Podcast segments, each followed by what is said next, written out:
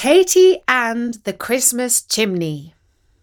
Hello, this is Natasha, and I'm here with a Christmassy story about one of the most popular characters on Storynori, Katie the Ordinary Witch.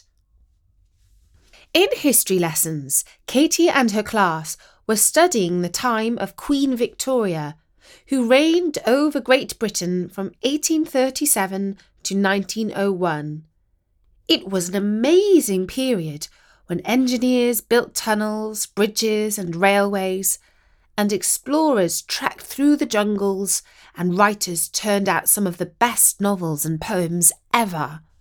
But Katie's history teacher, Mr. Old, only seemed interested in all the bad stuff. For homework, everyone had to prepare a project on how terrible it had been to be a child born into Victorian times Katie researched Victorian schools. It seemed that education in those days meant one thing suffering. The teachers of days gone by made Miss Vile seem like a pussy cat. They revelled in beating children with thin canes and making them kneel for hours on a stone floor. The only good thing you could say about going to school in the 1800s was that it was better than the alternatives, which, if you came from a poor family, could be pretty gruesome. For example, some children as young as six worked as chimney sweeps. Their lives were so terrible that Katie's best friend Isis was close to tears when she presented her findings on them to her class. She explained how small children had to climb up chimneys, scraping their hands and knees, getting covered in soot, and always at risk of getting stuck there. Sometimes, if they were too slow, the master sweep would light a fire to hurry them up. When Isis had finished relating all this, Mr. Old gave everyone a chance to ask questions. Samantha put up her hand and said, Does Santa ever get stuck in the chimney? And everyone laughed, except for Isis, who felt that someone was poking fun at her hard work. Isis was a little surprised when afterwards Samantha invited her to a Christmas party. My parents hold it every year, explained Samantha. It's mainly for boring grown ups, but I'm allowed to invite three friends my own age, and I would like you to come. Well, I'm honoured, said Isis. Look, I know we don't always get on, said Samantha, but I really did like your presentation, and I wasn't taking the mick when I asked that question. You see, when I was little, my mother told me that Santa wasn't coming that year because he had eaten too much pudding and got stuck in a chimney in Essex. I believed her, and I cried for the whole of December. Oh, poor little you, said Isis, who really did have a soft heart. And she gave her one time enemy a hug. Later, Isis told Katie about her unexpected invitation. Hmm, said Katie, who really did not like Samantha. You're not going, are you? It's bound to be ghastly. Of course I accepted, replied Isis. It would be rude to refuse the hand of friendship. And besides, I feel sorry for Samantha. Imagine if you are really little and somebody tells you that Santa isn't coming it's enough to traumatize someone for life. No wonder she's the way she is. Spiteful, added Katie. Listen, said Isis. I'd really like to do something to help Samantha. I think she hasn't got over the pain of that childhood trauma. And if we can help heal her, she might be a nicer person. Katie shook her head. What trauma? Her parents are filthy rich. She's spoiled because her life's too cushy. Oh, Katie, said Isis with a sigh. Everyone has their weak and vulnerable spots. Come on, let's help her. I've got such a crazy idea. Wouldn't it be amazing if Santa came down the chimney at the Christmas party and gave everyone presents? That would be truly magical and healing. And I'm sure she would be a better person afterwards. Sure, call him and ask him if he'll do it. But don't you see, pleaded Isis, you can do magic.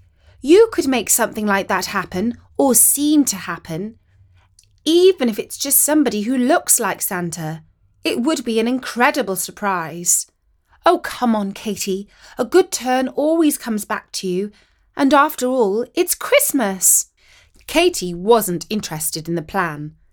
But Isis kept on asking and asking, and over the next few days, with repetition, the idea began to sound quite normal and not so bonkers after all. It was the Friday before Christmas. School had finished for the year. Everyone was in a great mood, especially Isis, who was going to Samantha's party. Katie was in her room. She wondered what she would do. Then she looked in the mirror and touched her ears. Ping! They went all pointed. She laughed back at her reflection then she turned the pages of her magic book and found the spell for turning herself into a full elf. It only took a few minor changes to the magic words to make herself into a special Christmas elf with a white beard and a red nose. Solomon, her cat, looked at her curiously and thought, That's no good. Whoever saw a skinny Santa? You're right, said Katie. And she found a spell to make her tummy fat. She was quite short in her new form, about the size of a six year old child, and the big belly did not feel at all comfortable. But as she glanced in the mirror, she really did look like a jolly little elf. All she needed now was a red dressing gown. Unfortunately, she had one in her cupboard. She quickly shrank it to the right size and put it on. Now, of course, Santa is supposed to go around in a magical sleigh pulled by reindeer. Katie did not have those, but she did have a broomstick and a cat.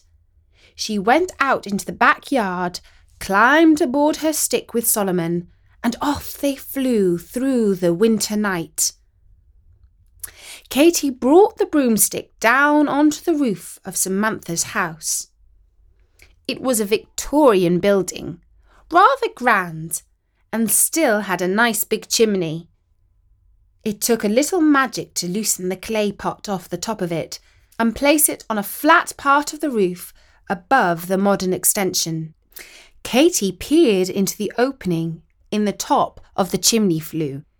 It was going to be a tight fit. She's not going down there, is she? thought Solomon. Has she gone crazy? Katie lowered herself into the chimney. She threw her arms straight up and whoosh! She fell straight down. Ah! she screamed. Somehow she managed to slow herself by lifting up her legs. Ouch! Her knees were scraped and her dressing gown was torn.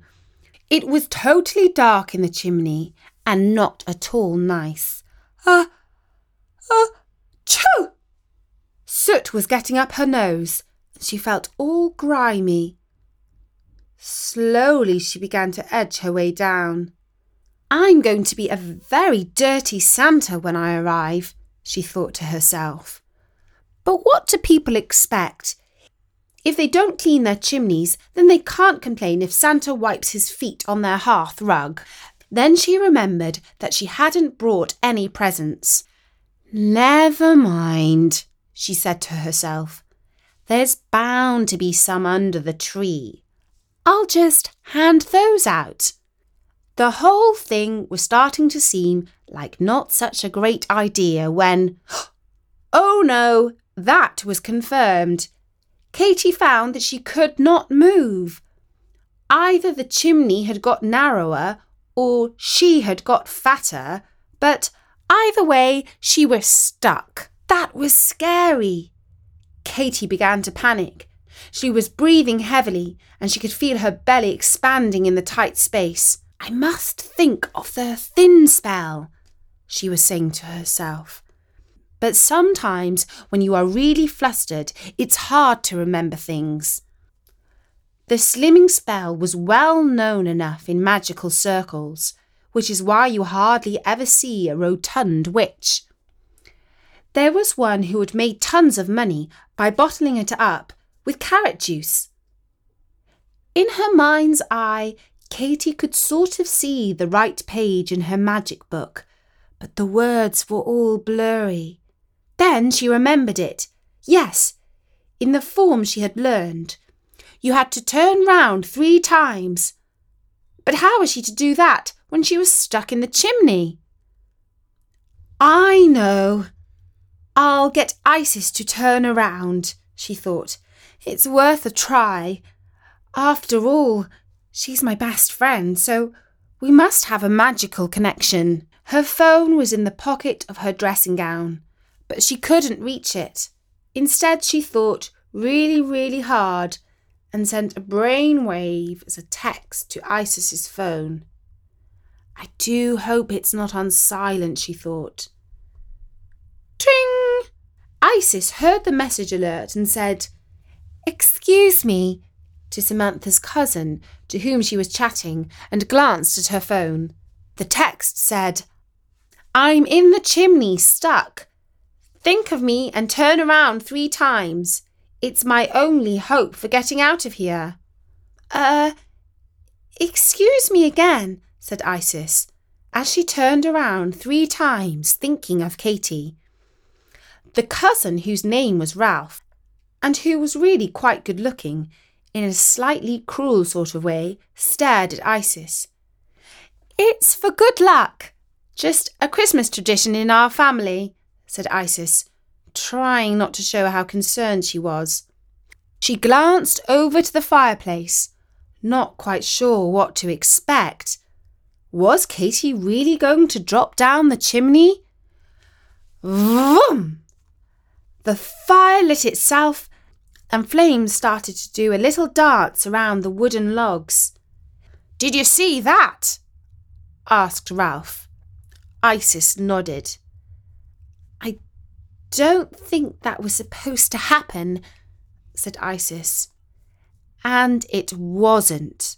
The spell had gone badly wrong, and now Katie, up in the chimney, was starting to feel the heat. It was getting warm, really warm, too warm. Help! she called out. Did you hear that? asked Ralph. It sounded like a ghost in the chimney. Must be the wind, said Isis, who was now extremely worried. But what could she do? Should she tell Samantha's mother that her friend was stuck up her chimney? Help! called out Katie again. Up on the roof, Solomon peered into the chimney with his green eyes. Hmm, I think the silly girls got stuck, he purred. He placed his paw above the hole and began to fish with it. Gradually, a magical force began to jog Katie up and down a bit until, what a relief! She was free! But instead of dropping down to the hearth, she was lured up to the top by Solomon. Katie scrambled out onto the roof gasping in the fresh, cold air. What on earth did you think you were doing? thought Solomon. I. I was playing at being Santa, said Katie. Santa? Just look at yourself.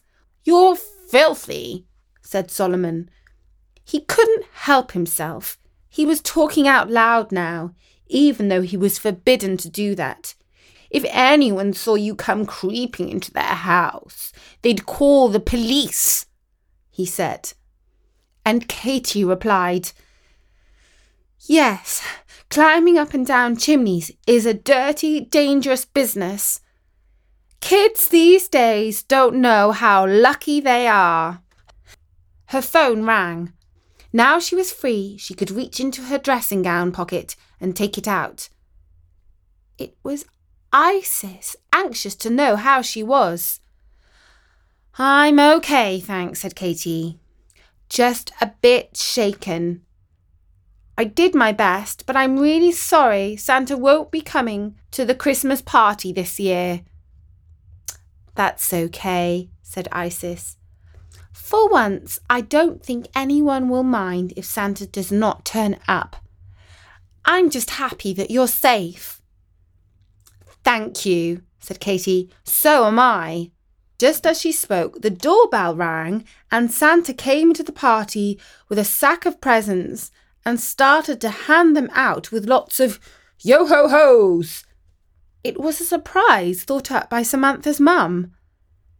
Everyone was delighted, and nobody asked how somebody so large could ever get down a chimney. And that was the story of Katie and the Christmas chimney, written by Bertie and read by me, Natasha, for StoryNori.com. I do hope you enjoyed it. And Bertie has asked me to tell you that you can find loads more Katie stories, including our recent one about the perfect babysitting business, on storynori.com. And if you are still buying your Christmas presents, take a peep on Amazon for Storynori's new book. It's called Waking Beauty by Hugh Fraser, all about the mysterious Princess Talia at Oxford University. It's probably great if you are about 10 years old give or take a few years. Make sure you get the Story Nori version. For now, from me, Natasha, Happy Christmas!